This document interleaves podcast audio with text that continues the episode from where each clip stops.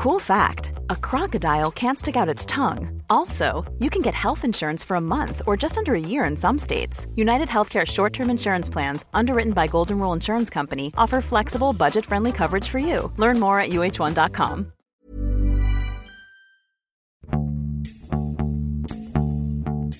欢迎《》，呃，这一期播客应该是我们二零二一年的最后一期了。那其实有一个话题是我一直都觉得应该是给二零二一年作为结尾特别好的一个话题，就是我们四月份的时候曾经录过一期关于 NFT 和艺术的一期播客，所以也大概半年过去了嘛，我就想说，也许我们应该再来一个总结性的，看这个半年过去之后，这个币圈一。天人间十年的这个进度方式是否正在进行？所以也很高兴的欢迎两位嘉宾，一位是郭成，是上次跟我们一起录过 NFT 艺术的嘉宾。他现在的身份，我想要再稍微介绍一下，他是数字化合成物联合创始人。那这个一会儿要郭成来解释一下是什么。还有加密艺术年鉴的主编，Boca 道的顾问，也曾经就职于武汉美术馆艺术与财富杂志，运营过这个公号优看，也参与过艺术项目屏幕间等等。工作现在的侧重点于加密艺术研究和策展和评论。那么另外一位嘉宾呢是黄运奇，运奇也是我们四月份的时候一起做过一期论坛，然后之前也曾经给艺术新闻供过稿。然后黄运奇现在是现居香港。主业从事的是另类投资、区块链以及加密货币投资与调研，追踪二级市场动态，并且提供行业建模分析与金融咨询。副业是当代艺术的观看，呃，当代艺术的观察与写作，主要研究数字新媒体以及加密艺术方向，也供稿给这个雅昌啊、艺术新闻这样的媒体。呃，运气现在在香港，然后郭成在北京，我现在在伦敦跟大家录音。呃，好，我先开始啊。呃，大家好，我是郭成。今天呢，跟四月份不同的是，我换了一个身份，数字化合物的联合创始人。呃，然后数字化合物呢，是一个呃集创作、研究，包括策展为一体的一个加密艺术的品牌。哎，那我们先首先出版了第一期的加密艺术年鉴，然后对在中国的这个视野当中的加密艺术发生的一些事情做了一个上半年的总结，然后现现呃现在正在准备第二期的内容。Hello，大家好，呃，我叫黄运琪，clear 呃，我现在在香港，我的本职工作另类投资方面，本来做的也是相关艺术相关的投资，以前主要是侧重看呃蓝筹艺术的二级市场，然后包括艺术市场的那个艺术品金融抵押这一块儿。那然后呢？从二零一七年开始，比特币的又一波狂潮的掀起，呃，我就有幸参与了一些关于加密艺术早期的一些投资项目，特别是在早期的初创轮、种子轮这样子的经历。然后随着去年和今年这一波加密货币的这个再次的蓬勃的发展吧，然后呃，我也有幸在呃国内和新加坡参与了一些很酷的项目。然后对于加密艺术这一块，我也只是一个就是旁观者和学习者，也很高兴这次有机会能来艺术有毒和大家一起聊天，分享一下这波澜壮阔、很多抓马的一年。对我特别要说，就是因为自从上次录完播客，我也给艺术新闻写完稿之后，我就没有再特别关注 NFT 和艺术的这一个区块了。然后从十二月初我开始调研，陆陆续续的重新看这些新闻啊。然后就真的是被这个海量的信息埋没，就跟掉到了虫洞一样，就真的不知道从何开开始说起啊。然后，所以今天呢，我只能做一个提问的人，希望两位一直在行业里面观察和参与的人，可以帮我解答一些疑惑。所以我可能看刚开始第一个问题就是半年过去了，这个 NFT 艺术，我都不知道该怎么去具体的用一个名称去去概述它，已经变成过去式了吗？还是正在进行当中？好。可以特别简单的来说，这个这半年当中有什么样子的一个 NFT 有什么样的一个发展？呃，我觉得从媒体的这个呃报道上，我们会有一些感受，就是在呃大概三月到十月之间，大家在热炒 NFT 啊，然后所有人都在聊 NFT，呃，但是到了十月之后呢，就突然就转向了元宇宙。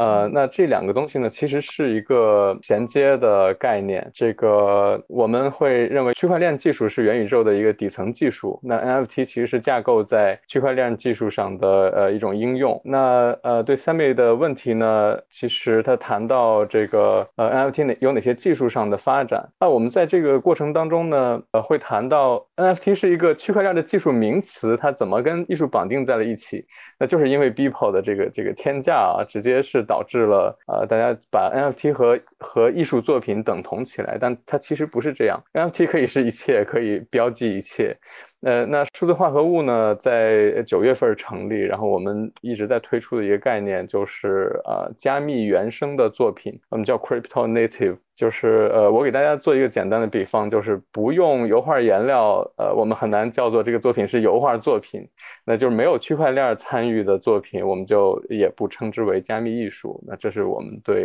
呃这个领域的呃这个理解。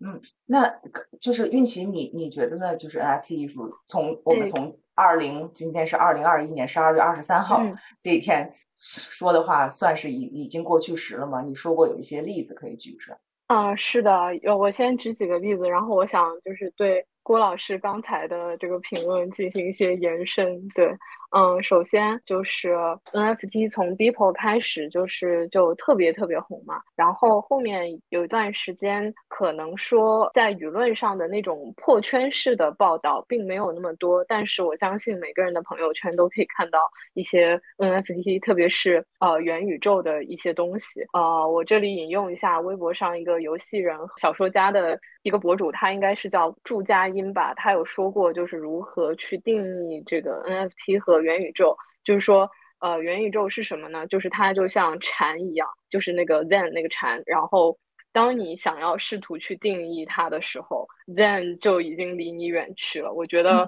NFT 和元宇宙也有点这样子的意思，就是现在很多人都试图去把一个东西框定成 NFT 艺术，或者把它框定成元宇宙。但其实，呃，真的在拿这些概念去做一些市场化的宣传的时候呢，它往往只是变成了一做市场推广的一个标签，它并不在乎它本质上推广的是什么。嗯，就包括那个 Facebook 改名叫做 Meta，它想进入这个 Metaverse 元宇宙，那很多人也是，呃，就从金融的角度出发，大家也觉得它是因为这个股价还有就是年年报一些有一些压力，它需要针对它的那个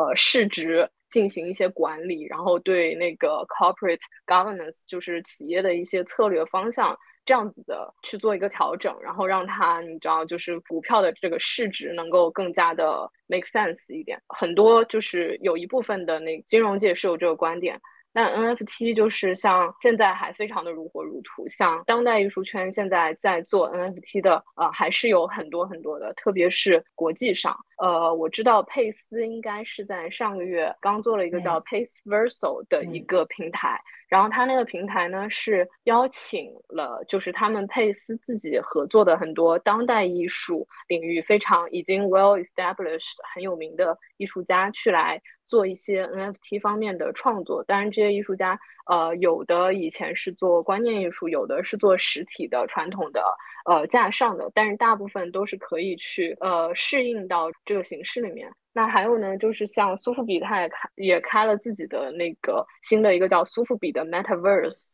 然后他在里面展示的就是像刚才郭老师说的，更多的就是我们叫做 Creative Na 呃 crypto native，就是加密原生的一些作品。那他们一般加密原生，就首先你一定要是加密，也就是说你一定要是在链上的。其次呢，你一定要是就是是加密艺术那个圈子那一套的一种美学的标准。虽然我们现在很难去用当代艺术的语境，比如说你这个颜色是怎么样的，笔触是怎么样，线条是怎么样，去给它这个美学风格进行一个定义吧。但是很明显的是，大家都可以观察到这么一种赛博。或者加密艺术的这种美这种美学风格，然后包括那 Pak P A K 这个个艺术家一开始呢，他是因为在苏富比拍卖，然后变得特别有名。苏富比第一场的 N F T 拍卖叫 Crypto Native 的那场拍卖吧，应该是叫这个名，可以再查一下。然后他是从那个上面是一炮而红，然后应该是就在刚刚吧，应该两个星期之前，我记得。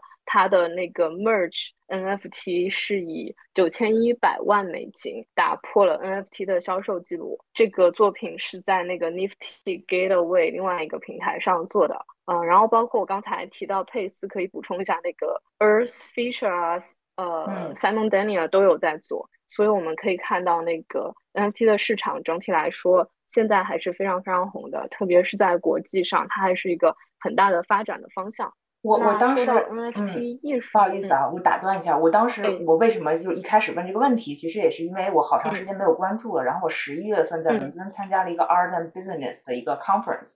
然后在那个会议上就有人就是那个 Art Tactic，算是做数据的公司吧，然后他们发布了一个报告，但是我其实我我我我没有去。仔细的再去看那个报告到底是什么样子，但是他提到了一句话，我记得很清楚，他就说，以十一月份来说的话，嗯，可能整个 NFT art 就是以前活跃的那些市场，或者是正在就是可以买到的那些 OpenSea 上看到的，呃，跟 art 相关的 NFT 的活跃度、交易量已经下降了百分之九十几。我就想说，下降了百分之九十几，不就是没了吗？也就是说，这些。大部分的东西都变成了零，就就就都消失了，或者说就是像死了一样的，就只存在在那里，但是没有交易，所以我才会想说，哎，这是代表说 NFT 艺术已经成了过去时吗？还是说刚才 Claire 在分享的那些都只是那剩下的百分之一？你说这个现象非常有意思，就是呃，我们刚才说到和这个 OpenSea 的这个概念其实是。呃，就是我刚才话说的比较巧妙，有一个 trick 在里面，就是包括像苏富比发的新平台和那个 Pace 新平台，他们其实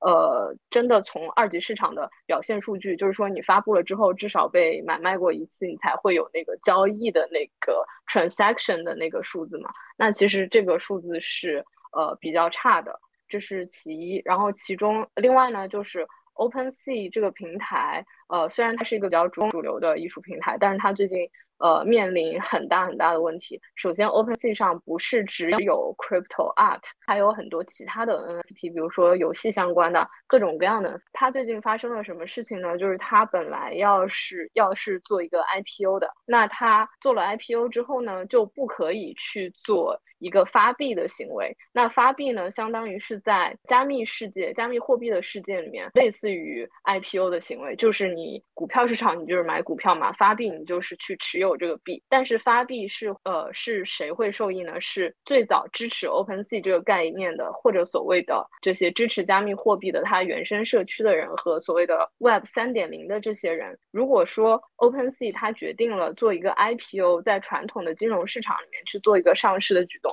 证明他想去拿的是传统金融市场的钱，那自然他的受益者也会是传统金融市场的，而不是最早的去帮助他卓越发展壮大的这些就是加密世界的原住民。那么这件事情其实是引起了挺大的争议的，然后也直接导致了这个事情的暂缓。就是他们现在说，就是那我就不做 IPO 了嘛。但是这个呃疑惑的种子已经播下了，就是大家都对。这个平台的信任度有很大的呃影响，所以这个平台也是在第三季度以来，我我觉得它自己单个平台表现不好，也是跟自己自身有很大的原因的。然后包括我们看到其他的平台，像 Super Rare 这一些，它的那个表现还是比较正常的。当然也不会说像我刚才说的，就是渐渐破纪录的这么一个状态。大概是在两者之间的一个一个一个表现。但是你说 Super Rare 的那些东西都在 OpenSea 上是可以搜到的，对吧？呃，有的是可以搜到，如果它两个平台都上了就可以搜到。如果它只上了 Super Rare 没有上 OpenSea，那它就搜不到。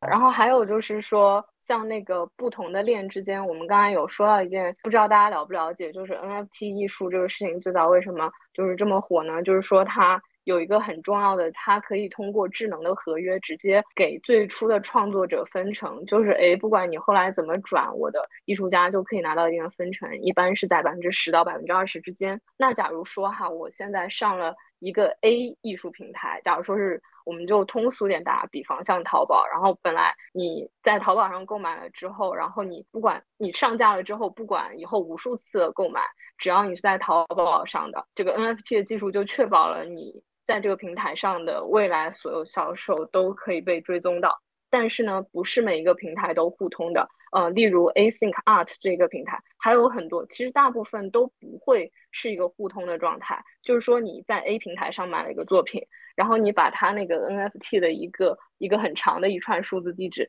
拿下来之后，你再放到 B 平台上去发售。那如果 A 和 B 平台之间它没有一个协作或者一个协议的一个呃兼容性共享的话呢，你在 B 平台和之后的所有的未来的销售，其实最早在 A 平台那个发布者他是享受不到任何的未来的那个佣金和分成的。那不这不是很大的一个 bug 吗？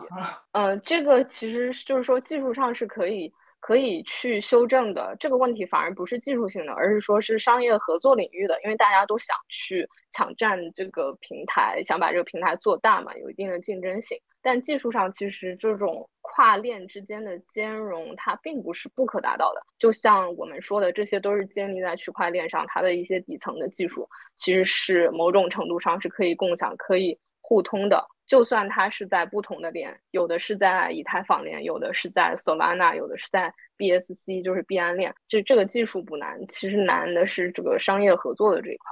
就是就是我的经验其实跟云奇不太一样，我我跟 Sammy 的呃经验是一样的，就是。就区块链因为是开放的嘛，所以整个的呃呃 Open Sea 就是它名字就叫公海嘛，就是它的意思就是从区块链上抓取呃以太坊链上的这个数据和和这个信息，所以都会在呃 Open Sea 上呈现。然后那现在这个 Open Sea 可能支持 Polygon 多多条链的信息，它都可以抓取。然后呢，呃，刚才运奇讲的这个智能合约，这个是这样的，就是我在这个平台上的智能合约和分成的模式。你只有通过我这个平台上的交易，才能反馈给艺术家或者藏家和平台方。这个我是怎么知道的？因为我中间丢了一次钱包，我觉得这是一个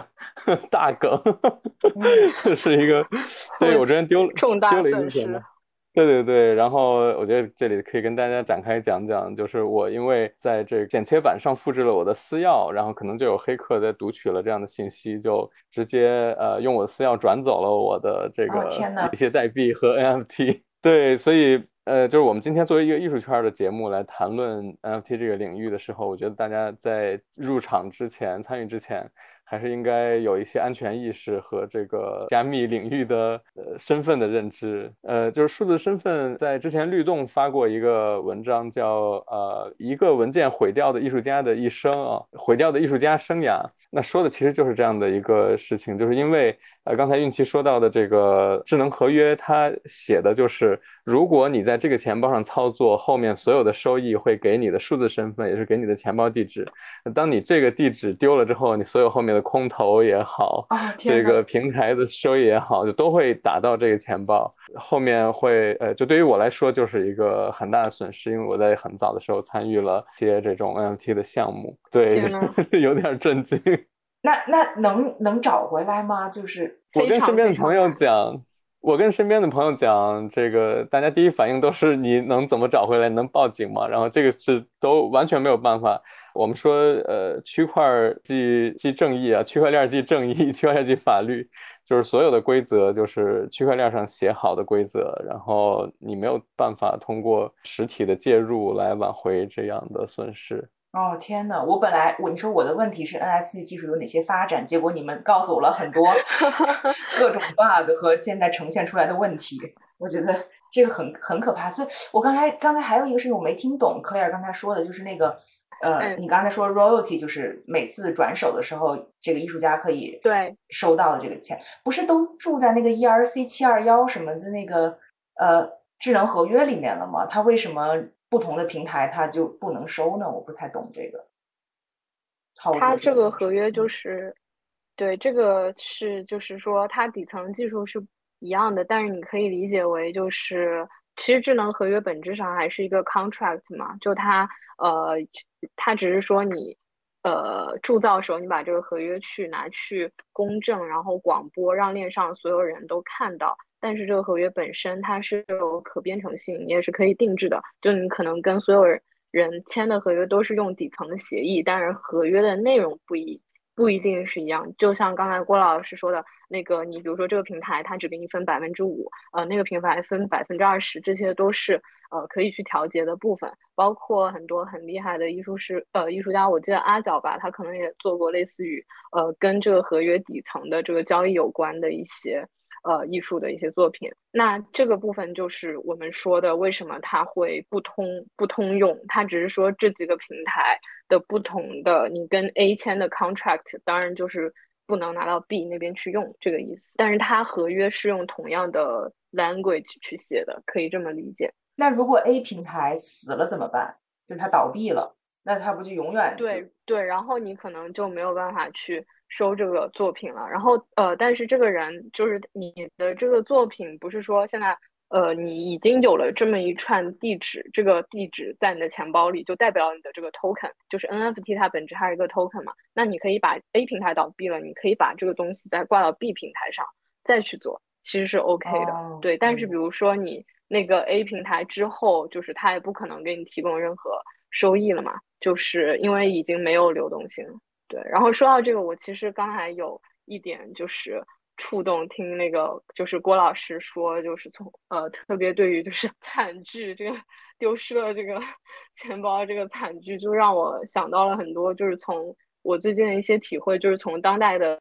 艺术的视角去重新再看 NFT，我其实。呃，也想就是跟大家讨讨论一下，就是你们因为都是在当代艺术领域非常非常 experience 的人，你们觉得就是 NFT 的现在的这么一个价值模型是 OK 的吗？目前比较广泛的去定义 NFT 的呃四个维度，一个是稀缺性，一个是流动性，一个是 utility，应该是实用性，另外一个就是 hedonic，就是呃娱乐性或者说愉悦度吧，就它能给你带来多少。快乐，比比如说那个很多很可爱的一些 NFT，那个加密小猫呀，或者这种游戏 NFT，你可以 play to earn 啊，你你去买一个什么 NBA 的那个什么 Top Shot 一些影像这些，那我其实是对那个稀缺性这件事情是一直有怀疑的，因为稀缺性它说白了，它是一个就是人为去定义的一个东西嘛，就是让我想到了那个最早约翰伯格他他就是。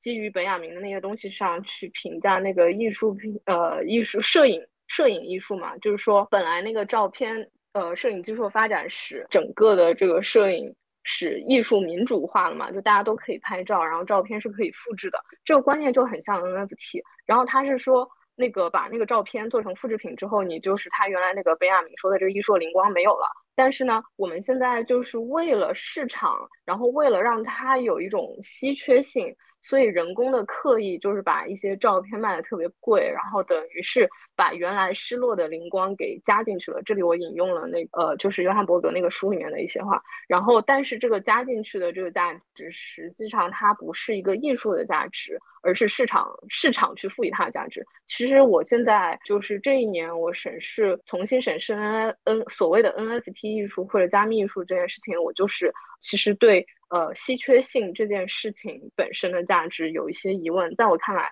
他们很多的稀缺性也是纯粹是被市场价值给定义的。也也想知道一下，就是郭老师的这个看法。好，呃，我我想我想就是前面有一个有一个话题，然后我我一会儿回应你这个，然后就是。嗯，呃，前面我们说到这个，呃，如果这个平台倒闭了怎么办？然后，呃，因为我看之前运奇写过刘佳颖的作品，然后刘佳颖有一件作品叫呃十万块广告牌儿，然后呢，就是因为区块链的这个地址都是 open 的嘛，都是可以看到的，所以你你可以呃用数据看到整个以太坊上最活跃的十万个地址，然后他就往这些地址上面空投自己的作品，那也就是说我每次。空投的一个呃内容，它其实是一个广播，一个广告。然后呢，这个在呃空投到两千五百份的时候呢，就被 OpenSea 强行的这个关闭，就四零四了，就找不到这个页面。所以呢，这个事儿就结束了。OpenSea 和 Rarible 好像同时下架了这件作品。那这个时候呢，呃，刘佳颖在介绍这个作品的时候呢，其实是他从最早的开放的区块链可读取的数据，变成了一种对区块链的永恒性和这个前端显示的中心化这样的一个讨论。呃，然后呢，他会开玩笑说 NFT 叫 not found 呃 token，就是我看不见，我找不到了。然后其实这个链上的呃区块链上的数据，以太坊上上的数据是不会呃消失的。然后呃刚才 Sammy 的问题也是呃如果这个前端这个服务服务的平台消失了怎么办？那么可以重新建一个平台来读取。以太坊上的数据就可以重新显示，这是我了解的比较有说服力的一个一个技术上的问题。然后对接着运气刚才提到的这个呃稀缺性和呃稀有度这个问题，我再谈谈我的看法啊，就是说我在加密艺术年鉴的开始就说到了我对传统或者叫经典当代艺术的这个领域的观察。当画廊开到了深圳这样的这种科技城市，竟然没有这种科技资产阶级。来买艺术品，那这个东西就很可很可疑。对，那这这帮人的文化在哪儿？他今今天给出了答案，就是在互联网上或者在这个技术本身。我们在谈到呃生成艺术的时候，呃，Sammy 也列出了这个问题，就是生成艺术是不是今天主流？那其实生生成艺术在可能三十年甚至更早的时间就。呃，已经有了生成艺术，而这里我们要谈论的是 crypto native 的生成艺术，就是它以生成的机制读取了区块链数据来形成的作品，才呃形成了我们今天的所谓的加密原生的生成艺术，可以这么来呃具体的描述它。然后，呃，那我想今天我们不管是谈论加密艺术还是 NFT 这个领域，那它的底层的文化逻辑都是以区块链技术为底层的，呃，币圈的逻辑，就是有人炒这个作品，有它的流通性，它才实现它的价值。如果我们今天觉得，呃，NFT 作为一个图像很难理解的话，我们可以就把这个回溯到比特币是怎么从零变成了六万美元这样的十年的时间，对吧？然后最早的时候，那个人用用用。三万枚比特币买了一个披萨，是吧？好像是三万枚。对，然后这个这个事情在今天来看，好像是一个不可思议的事情。但是也正是因为这样的一些事件来成就了比特币的流通性，那才有了今天这样的价值。那我想在艺术品金融的领域，我并不倾向于把学术和金融完全的分开。Good art, good price，这个我觉得。呃，是在区块链领域，刚才开始的时候，三米说币圈一天，人间一呃一年啊。然后我觉得这些这个特质是在这样的节奏当中快速的显现，然后艺术圈呃没有做好接受这个事实的准备。我我是比较呃乐观的，在这个流通性当中塑造价值，我我对这个事情比较乐观。哎，那还挺不一样的，嗯，因为我看到之前运奇给发的几个报告，其中之一应该是那个 The Block 给的报告吧，就说这个整个的一个大大市场是八十八亿美元的交易额嘛，然后其中 NFT 二。Art and collectible 占百分之五十九，gaming 占百分之四十一，但是对就是因为我实在是太太太没有认真做准备了。我记得我之前看过，就是上半年做准备的时候看到的一个报告是说，这个 NFT 艺术可能在二零二一年，就是起码是六月份之前吧，这个 NFT art 和 collectible 的占比肯定是要比现在的占比要大得多得多。而且这个 NFT art 和 collectible，因为它放在一起了嘛。就是它这 collectible 里头可能包括了很多别的东西啊，所以并不是就是完全是艺术来说的话，可能在现在的这个占额比率就要更小。就我明显的看看到这个所谓的 NFT 二的这个这个区块在整个的这个 NFT 交易当中缩水缩的很厉害，所以再加上我刚才说的十一月份出的那个报告，就说整个的交易额已经下降了百分之九十几，那么我就觉得这不是感觉大家都在。退场吗？或者是说，是说这个这个热潮已经退去，剩下的就是可以留存的，还是怎么样？还是说，因为传统这些呃传统当代艺术的大佬们进场了，就一下抢占了、稳占了这些宝座？刚才像慧儿说的这个佩斯啊，可能是我个人知道的，像嗯德国的国王画廊啊，他们都在做这样的平台，包括那个 Damien Hirst 他在做的这些，好像都是主流的这些人开始进场，好像占据了。也许是占占据了更多的媒体曝光吧，还是怎么样的？嗯，我我首先想就是说明一下，就是这个就是百分之几，它其实有一些那个数字游戏的成分在里面，因为呃数字艺艺术的数字艺术的形成的 NFT，它的占比缩水，还有一个极大的原因就是因为其他的 NFT 都蓬勃发展了，而数字艺术这一块它的那个新的增长并没有那么多，因为那个 Beeple 的那个呃就是实在是太大了，它已经基数很大，所以它的 growth 没有其他那么多。而像 NFT 的游戏啊，呃，还有呃，包括我们后来说到跟元宇宙相关的那些 NFT 虚拟地产，呃，还有呃更多的 NFT 的音乐，这一些就是很多都是在 Beeple 这个事情。嗯，之后发生的，尤其是游戏这一块，有一个叫呃 yield to earn，就是你拿 NFT 去玩游戏，然后你就可以获得收益。包括现在的 NFT 加 DeFi 去中心化金融，这些很多都是在至少是第二季度或者说下半年发生的嘛。那其实他们的蓬勃发展，无形之间从百分比的角度来说，就会使得艺术的这个百。这个百分比看上去是小了一点，这个是其中一个原因，不是说就是潮水就真的已经退去了。虽然大家对这个事情都很悲观，如果说币圈的熊市一旦到来，NFT 肯定会比本身的那个加密货币的贬值会变得更多，影响更大。正如加密货币，比如说那以太坊和比特币大涨的时候，我们的艺术 NFT 也比这些东西涨得更多一样。那这个事情目前看来就是还有一段时间，还有一定距离。但是当然，大家也不都不知道什么时候雪崩，对吧？嗯，还挺有意思的。两位就是真的参与者，还是对这个事情不算是乐观吧？但起码是保保持一个比较乐观的心态。嗯，呃，也不能这么说吧。我觉得刚才就是说到的这个问题，森米提到的那个报告里面，我引用一下，他有说。就是根据那个 DeepRadar 一个就是做加密市场的一一个统计的一个平台，它现在我们就是 NFT 的市值仅为一百四十亿美元，而艺术的 NFT 的总销售额是不到二十亿美元，它其实是不到实体艺术市场的百分之一的，而数字艺术呢，只是实体艺术市场的十分之一。然后刚才说了，NFT 是实体艺术市场的百分之一。那从这个角度来说，我觉得。很难去定义，就是我个人的态度是不是乐观，就是说这个市场，呃，还很大很大，还有很长很远的发展空间。如果就大前提是，如果我们要把这个 NFT 或者加密原生艺术。去跟当代艺术市场去做一个比较的话，然后这个比较是不是有意义，或者我们需不需要做这样的比较，这是另外一个话题。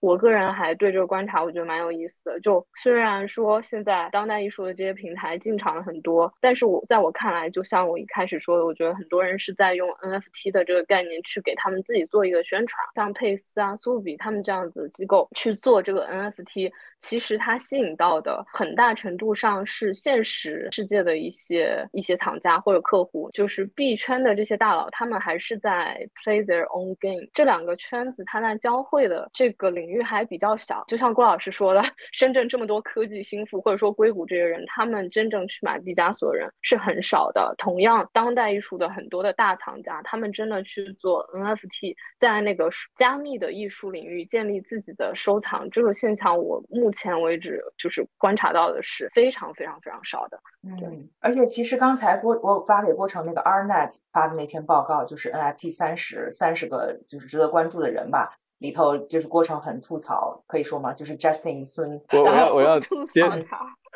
好，我我我接着 Justin 孙聊一聊啊，这个太精彩了。就是这两天呢，Justin 孙先跟永乐拍卖跟赵旭总啊，然后做了一场直播，然后接下来呢，又又在跟这个保利厦门在做 NFT 的这个这个对话策展，类似这样的这个事情。然后呢，我我今我昨天早上还是今天早上 就在就在看那个他们那个 Apen 基金会啊啊 Apen 吧，叫 A A P NFT 对那 A A A P N T 的基金会在呃做的他。他们的这个 Crypto Voxel 里面的展厅挂上了这个 Justin 的收藏贾科梅蒂，对对对对，这个真的太好笑了。对，然后那这这个时候我们就看到，其实呃，我们叫区块链领域的人，其实在跟这个传统呃艺术圈在尽可能的融合，但是大家在非常努力的这个背景下呢，其实没有找到一个非常合适的点，就是各说各的话，然后价格的系统也完全不一样。这个在这个直播当中，我。不知道 两位有没有看这个直播。然后呢，这个然后赵总就看到了这 Fuchsias 的作品，就说那这个多少钱？然后他说 说这个要要一千万。他说哦，那顶我们两个这个贾爱丽的钱。然后这个这个非常有趣，就是它的币本位和人民币本位的这种计价方式，包括美元计价的这，就是现在完全是一个混乱的状态。就是你会看到某一个新闻以美元计价报出了一个天价，但是它在这个以太坊计价或者比特币计价的这个形式上，其实没有那么夸张。那这也是今天对数字金融带给我们的一种怎么讲，一种一种不习惯吧。通货膨胀吗？通货膨胀 是非常大的话题，然后通货膨胀和这个加密加密货币的这个整个市场的规模，那我想也是整个二零二一年以来最受关注的话题之一。就是刚才为什么说到 Justin 孙，就是因为他刚才那个呃 Claire 说过，就是传统的藏家和。新进的这些币币圈的大佬的藏家好像无法互相 cross over 到哈，但是好像就是 Justin 是唯一一个算是从币圈后来又线下去买了这个各种毕加索、贾克美蒂或者这种真的实体艺术的一个币圈大佬。所以为什么他在过程跟我吐槽的时候，我就说在所有的英文媒体里，他都是一个，尤其是艺术媒体，英文的艺术媒体里，Justin 孙是永远无法被绕过去，一定会提的一个名字。好像他现在是一个非常能在艺术圈如鱼得水去玩的这么一个人的感觉。对，我觉得我在谈论加斯汀的还有我再补充，并没有吐槽。呃，前泽有作，前泽有作，他他也是那个 NFT 的，算是就是那个那个日本人，嗯，就那个 贾斯汀啊，呃，不是贾斯汀，马斯克老铁。然后还上了太空，然后他之前不是也买了很多巴斯奇亚，然后还有那个那个谁啊，cos 啊那一些的，算挺厉害的藏家。对，嗯，但是他不太接受，可能也就是英文有限吧，所以在英文媒体里可能没有那么多，反而没有 Justin Sun 那么多曝光，可能因为 Justin Sun 可以说英语还是怎么，就是好像在美国、英国各方面的报道会更多一点。他。我觉得加信森就是他，他很有争议性，然后他做了很多很勇敢的尝试，然后但是就是可能出于某一种，我觉得，嗯，当代艺术圈就是呃，我们也有一些固有的圈子，像是一个就是少数人的一个团体一样，他有一些的排排外性，是，所以会对他某些行为就是有一定的那个，但是他他确实这个人确实有很多值得吐槽的地方，我觉得这也是他刻意为之的一种形象，因为。嗯，其实他最早的很多区块链在区块链领域和他自己的这些币啊什么这些成就是非常了不起的。然后他后期算是一个 public figure，然后以自己的形象去做 PR，就跟马斯克他有一点类似之处了。就他其实为自己的这个整个的 business 省了很多宣传费，所以。很多事情也不是就是像表面上看上去的那样子，包括他一开始最早拍那个佳士得拍那个 NFT 的时候，他还在那个 Twitter 上公开艾特佳士得说他们那个系统有问题啊什么的，还要给佳士得赞助赞助钱 update 什么那个 bidding 的那个 system。对，所以刚才过程要解释啊。对，我在谈到 Justin 的时候，我并。并不是调侃或者是什么，然后我觉得他整个的行为是代表了今天不管是艺术圈也好，币圈也好的一种呃寻求合作的状态，呃，那么看起来他可能有一些很夸张的行为。那但是呢，我觉得它是代表了呃，比如说区块链圈子的一个对艺术圈的拥抱吧。就大家现在没有找到一个很好的点，包括你比如说这些拍卖公司在尽量的找到一些可能性，把 old money 或者是这种经典当代艺术的藏家拿来来来鼓动他们来买 NFT，然后让 NFT 的这个钱来买当代艺术。但是这个撮合非常难。我想我的那个年鉴里大概的说明了一下这个逻辑，就是整个的。金融和地产，或者我们叫传统金融的这种逻辑，和区块链或者是比特币的这种呃数字货币的逻辑，其实不太一样。呃，那也就是又回到这个刚才运气提到的问题，就是共识和流通性才是构建今天 NFT 价值的一个很重要的因素。然后呃，那我想接着这儿再接着往下讲吧，就是比如说我们刚才谈的是这种 fun art 这种纯粹的 art，包括 b e o p l e 这种是。One of one 是吧？就是一版的这种 art 啊。那但是，呃，刚才刚才运气还提到一个一个什么特性，就是这种呃社社交的属性是吧？这种还是娱乐性？这个挺重要的，就算社交吧，就 included。对，OK，那它是什么呢？然后呃，有一个我我我们会这么说，就是说今天它其实是应该在元宇宙的背景下，或者在我们数字身份、数字社交这样的情况下来这个探索十 K 项目，我们叫这个头像项目。十 K 就是十千，就是一万个的这个意思啊，就是因为这个，因为 CryptoPunk 发了一万个，所以后面就都发一万个，所以这个整个的领域被称之为十 K 的项目。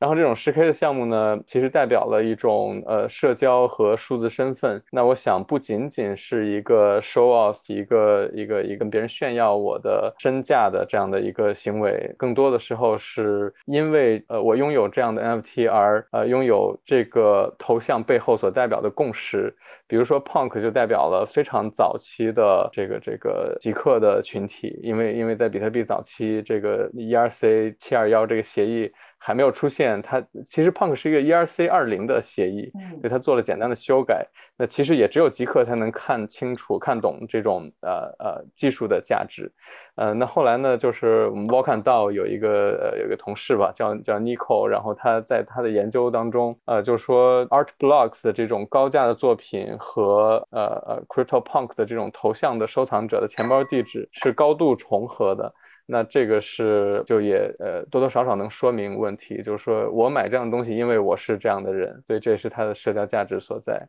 嗯，这个观察很有意思，就我我想先补充一下，然后再。就是延续着郭老师刚才谈这个撮合的事情，又要说回孙雨辰 Justin，然后他其实在我就是这一年，就包括过往的工作经历中，呃，参与的其他的项目，然后认识了很多区块链相关的工作者和这个群体，不光是那个加密艺术的，还有很多就是别的区块链的项目，包括底层的协议或者公链的一些，就是刚才郭老师说到这个。极客群体其实他们就是对 Justin 的这个 心态也不是说是完全肯定的。就刚才我们有说到，说 Justin 可以做一个代表人物，他是就是代表了那个就是这么一种可能性，就是加密圈往那个当代艺术圈这两者一个交叉。但其实据我观察来说，加密圈他自己也有一个就是所谓的鄙视链吧，就是不太恰当啊。但可能就是说 Justin 他在一个。尤其是以呃硬核的科科技为价值导向的这么一个群体里面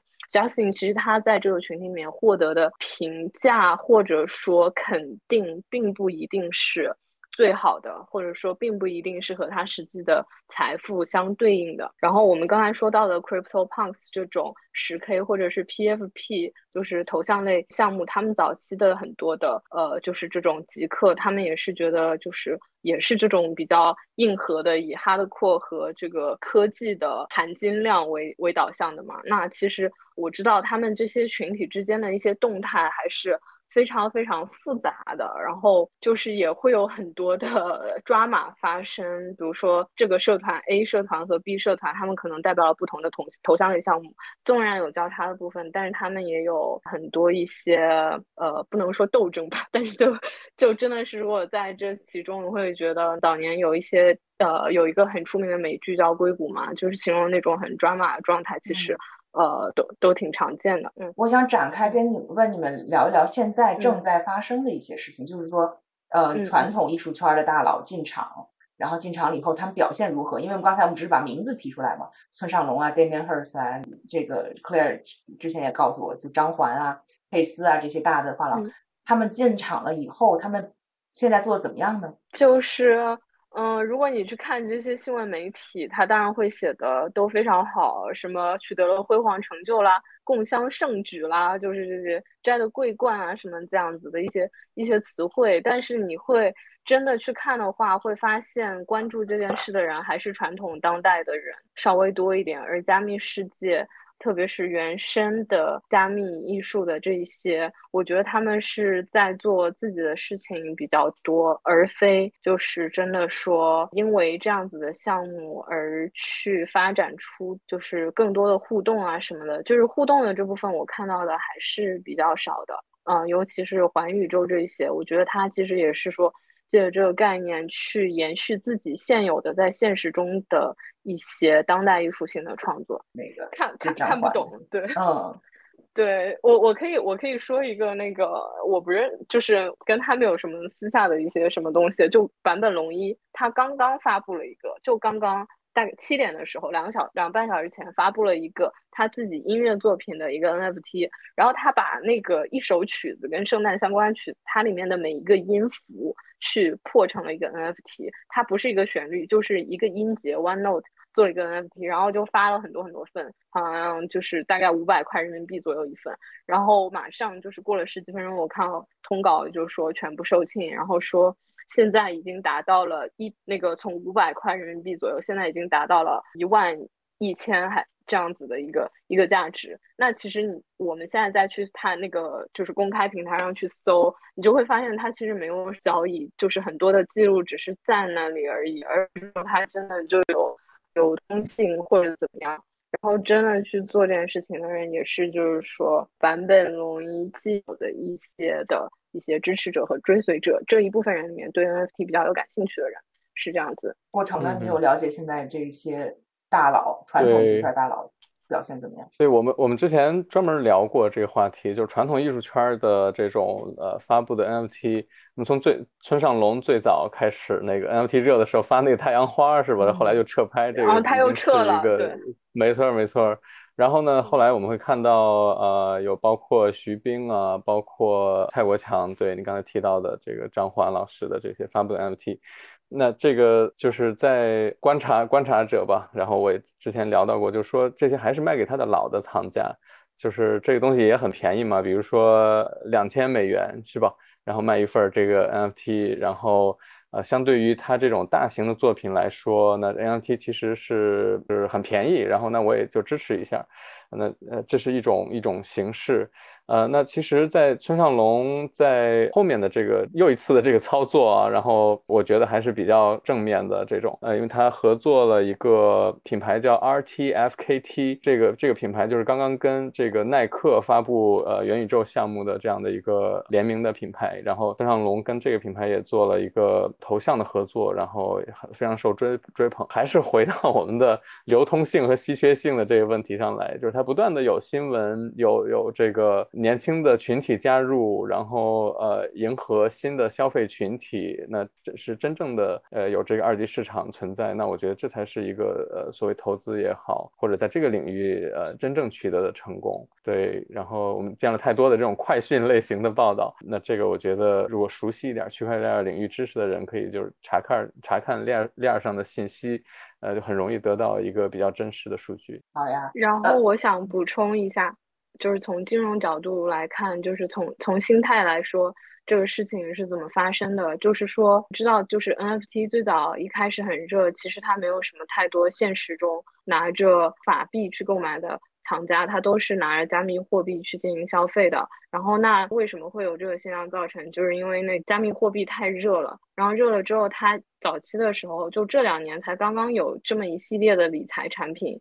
在这个之前，它的巨额的涨涨成天价的比特币，它没有地方花，它也不是说有一个理财产品，呃，你存在支付宝里面，然后它给你百分之几的收益，它没有这个东西，那么它就会转向 NFT 艺术，就像有一些现实中的高净值人士，他会想投资艺术品是一样的，NFT 的这个，尤其是 NFT 艺术，它就。呃，相当于是这种，虽然是流动性比较低的，但它是一个实物资产。因呃，因为他们并不想，就是早期的在呃进行了一些资本积累、加密货币的积累的一些这么所谓的我们叫 whale，就是鲸鱼的那个字啦。我们大家会这么形容，就是这些加密圈的富豪。然后这些人他们其实不想把自己的加密货币再换回法币的，因为他也不知道之后会涨，会不会再涨。那他现在就要用这个东西去做一些投资，那显然 NFT 是会是会一个非常非常好的方向，包括后面的 DeFi 啊什么的。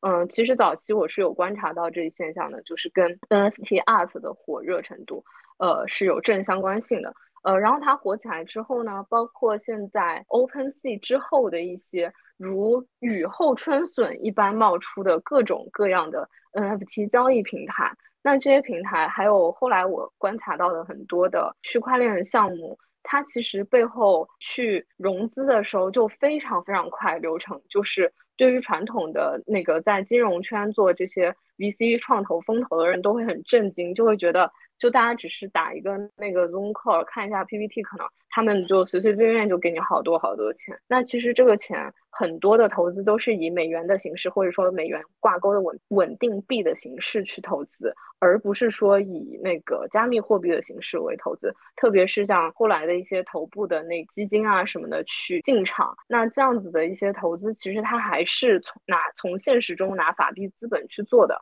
那这个事情就是跟宏观经济，包括就是呃美元之前大放水啊，这些其实都是有很强的相关性的。所以很多我们观察到的现象，我们说那个当代藏。当代艺术藏家就是为什么不投加加密艺术，或者加密艺术为什么就是说这么少的人，加密圈的人会投当代艺术？我觉得这其中也跟他们的那个 source of funding，它的那个资金来源有很大的关系。然后现在 NFT 的这个艺术这个圈子里面，这些后后来的这些平台，他们就需要去争取这个话语权，因为大部分的市场已经被 OpenSea 所占有了。那剩下的这些东西怎么办？就是他们一个是要靠宏观市场的好，他们就变得好；另外呢，就是要靠很多很多的宣传手段，包括一些跨界的营销。那这些很多的营销，他们就会去想要用当代艺术的一些很有知名度的人，或者很有知名度的一些风格或者一些意向，做这么一个交叉。那我觉得我看到这些种种项目里面，往往就是说有。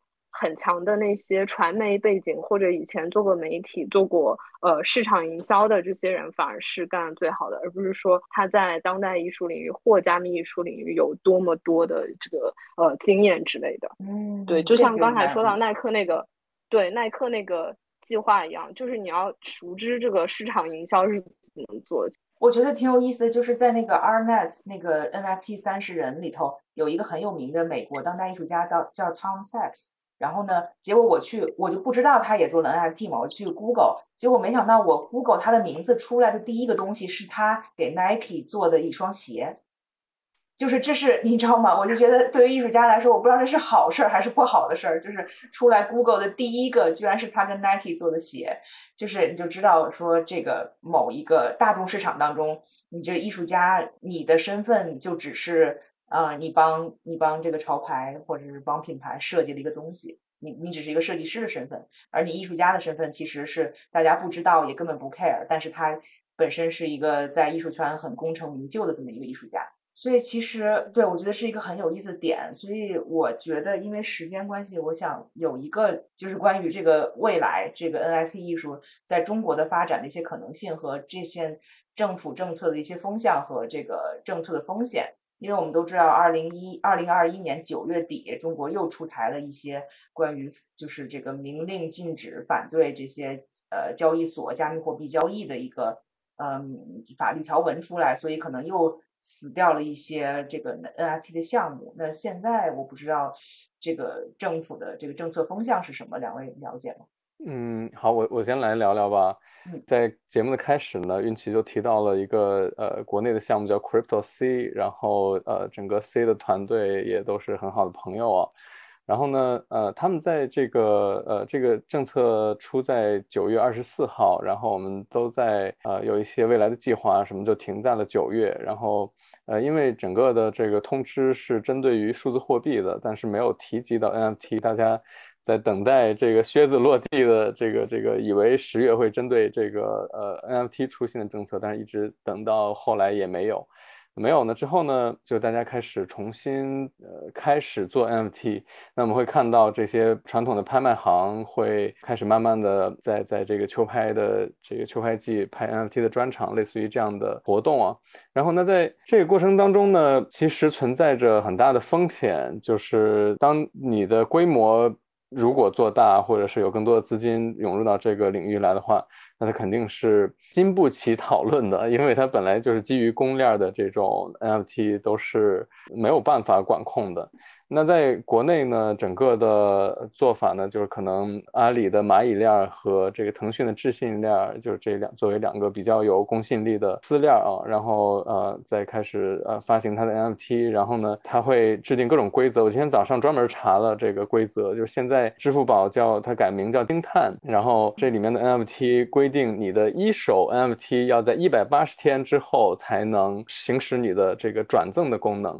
然后你的二手的转赠功能要在两年之后才能行使，就是说我我转给 Sammy 一件作品，但是 Sammy 如果要转给其他人的话。那需要等到两年之后，也就是整个的时间就是两年半的时间，几乎没有流转的可能。那所以呢，就是通过这种时间的方式来避免了炒作。同时呢，我们刚才 Sammy 也分享给我了这个唯一艺术，然后它整个的这个服务条款里面有你的实名制，然后有你就是包括一个非常明确的说，我们不能把账号卖给别人。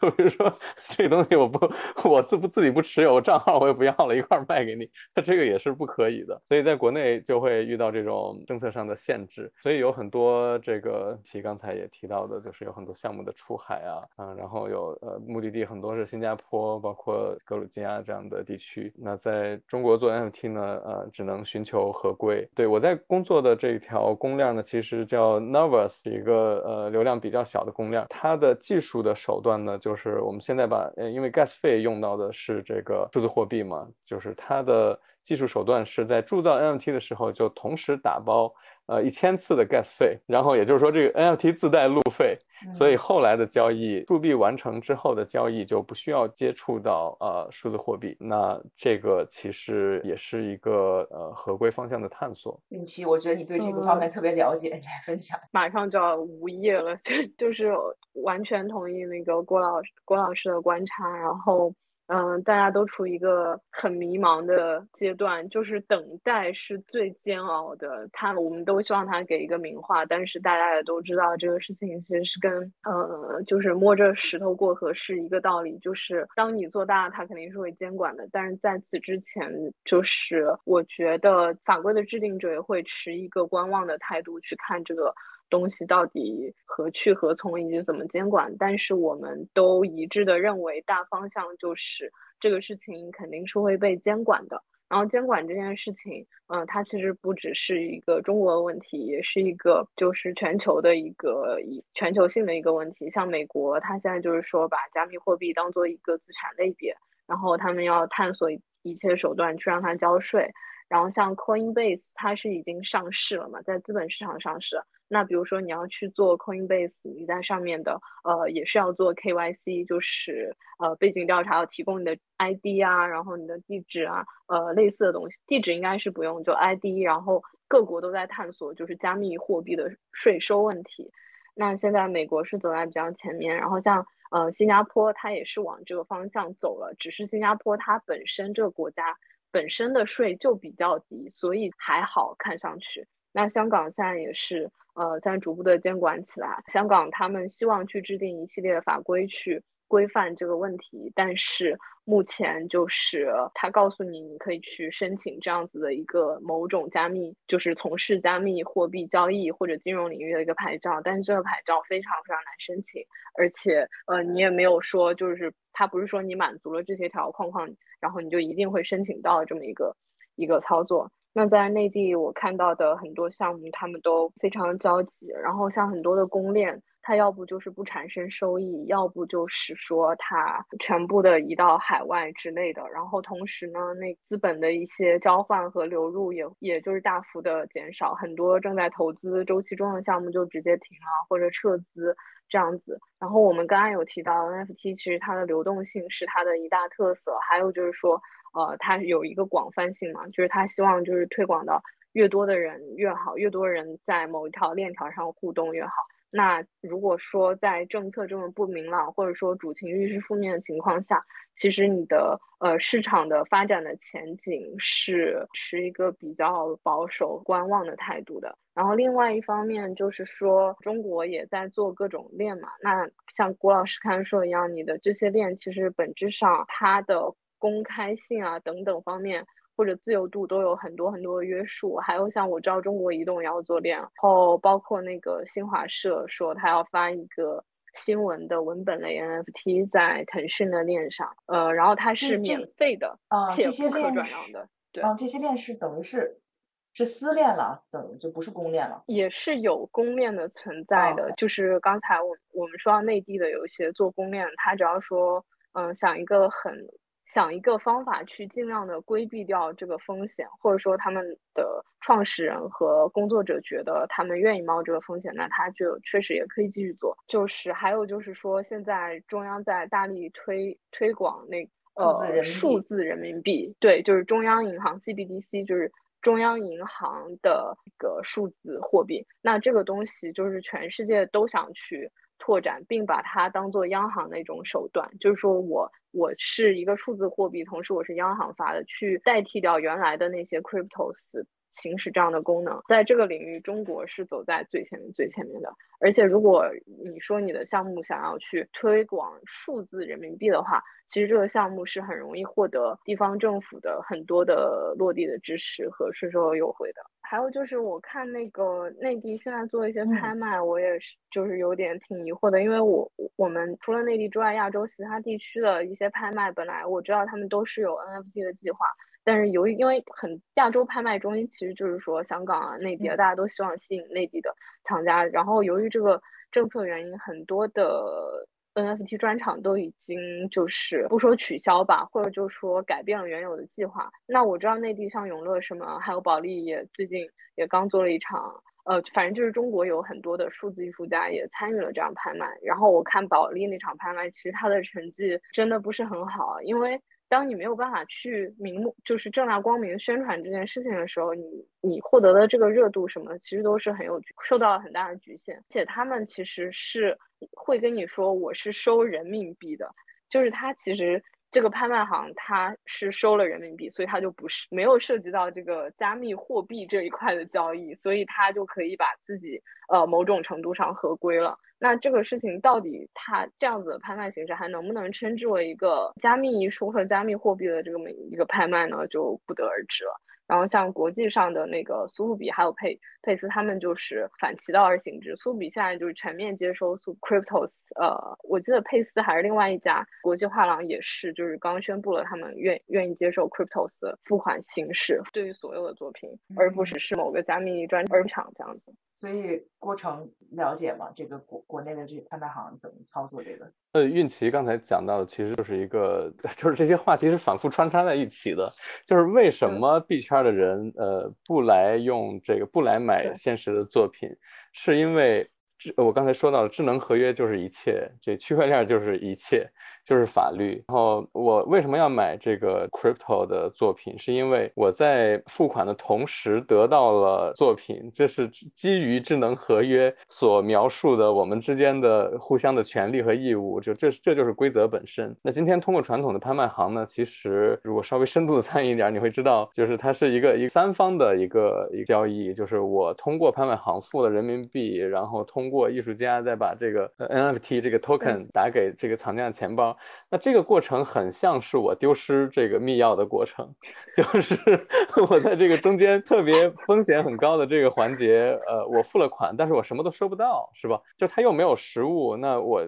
艺术家的中间违约或者怎么样的，就是他其实是靠一个现实世界的权力机制。来约束了一个，就我们叫 Web 三，其实是一个一个新世界的这种秩序。那就今天，我觉得我们现在是一个过渡的中间状态。那也，我觉得，呃，就大家在慢慢适应吧。就是当大家真正的理解了区块链，以这种真正的区块链的逻辑来这个呃思考的时候，才能真正的参与到 crypto 整个的情境当中。就现在我们呃都是一些过渡时期。嗯。好呀，我们时间有限，我想最后问一个最重要的问题：如果想要进场买 NFT 艺术作为投资，你会有怎么样的建议？对这个问题提的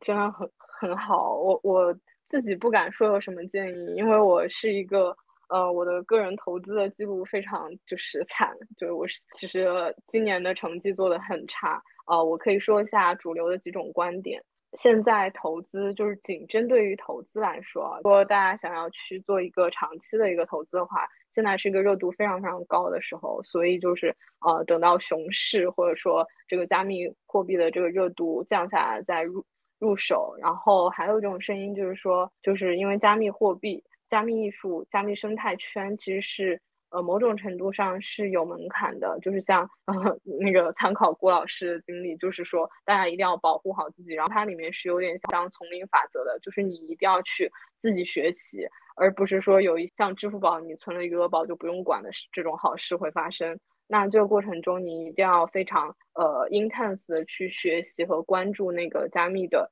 一些社群，然后去投这些社群生态比较好的项目，就是比如说你是就是想去炒一个短炒的，做一个比较 speculative 的一个投资，就当然这种我觉得也是很 OK 的，那可能你就要去找相应属性的社群。然后如果你就是想去做一些你认可的一些价值观，那你就去找相应的这么一个风格的社群或者去公链，然后你就去投资。然后比较稳妥的方法呢，就是说你可以去投一些大的头部的 NFT 的平台，它平台有的会有平台的币，或者说你在这个平台上选取这平台的一些中位数的嗯价格或者是流通性的一些作品，然后在里面再根据个人的一些喜好进行增选。然后如果说到大类的一个一个方向呢，我会觉得是 NFT 加上 DeFi 去中心化金融。这个方向是最值得投资的，就是把一些数字艺术，它从概念性上进行一些呃解构，而且用呃 NFT 和区块链本身的一些概念去进行创作，包括像刚才郭老师提到刘嘉玲的作品啊，呃等等的这一系列。那还有就是说，他们会比如说把 NFT 去做一些质押，或者把它碎片化，你可以拿出来像抵押一样去做一些有固定收益的融资，这些都还是一些比较好的方向。然后呢，其实如果说不局限于艺术品的话，呃，我们往潮流艺术那个方向靠一靠，很多的，比如说呃虚拟球鞋啊、虚拟土地呀，包括那个现实中已经很知名的 IP。的 NFT 的形式，比如说某些游戏啊，那个 NBA 啊，或者比如说村上隆的呃某一些啊这样子的呃，就是现实存在的 IP，我觉得也是一个非常稳妥的方向。对我呃，我接着运气的话来聊啊，然后就说呃，运气提到第一点非常重要，因为我是一个亲身经历了丢失钱包的人，所以我觉得网络安全是呃重中之重啊。就是如果有呃传统领域或者是 这个。艺术家也好，收藏者也好，想要进到这个领域来，首先要，呃，学会保护自己。你要知道它的底层规则和一些呃操作的这个技巧也好，或者是这种呃关键的环节也好，一定要保护好自己，要不就是功亏一篑啊，什么都没有了。这这个是非常重要的。然后呢，呃，对于投资本身来说呢，我觉得分短线和长线。那短线呢，基本上就跟呃呃我们讲的币圈儿这个是一样的，就快进快出。当这个作品的热度还在的时候呢，呃，到达了顶峰或者怎么样，就就尽快的卖掉。我举一个例子，就是 Damien Hirst 的这个作品。然后他他卖的时候，其实呃有白名单的人是可以通过两千美元，也就是大概一万一万多一点人民币这样买到，然后快速被炒到了十个以太坊，十个以太坊就是四千呃四万美元，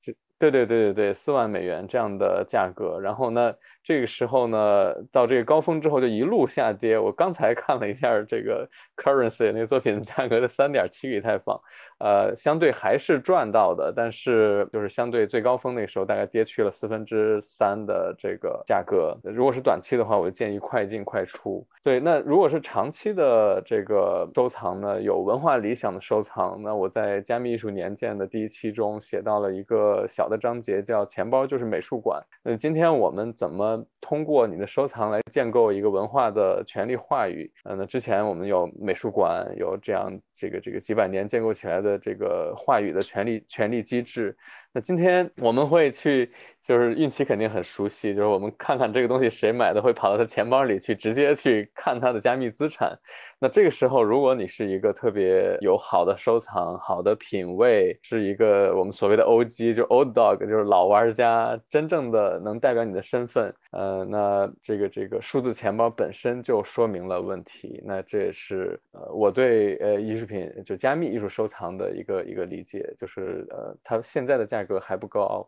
那其实可以做长期的收藏，都放在你的钱包里，就是随时向别人展示你的呃艺术的收藏，建立一个权利话语。好呀，好呀，非常感谢今天两位鼎力相助，跟我们聊这个 NFT 艺术的相关话题哈。最后，最后，我想问郭老师，你的那个报告年鉴在哪里能看到 OK，好，那我们这个加密艺术年鉴呢是发在呃密宝的平台，密宝是一个基于呃 Nervous 公链的一个合规 合法的平台，呃大家搜索密宝点 net 拼音密宝点 net，直接可以在这个密宝平台用人民币交易呃公链上的 NFT，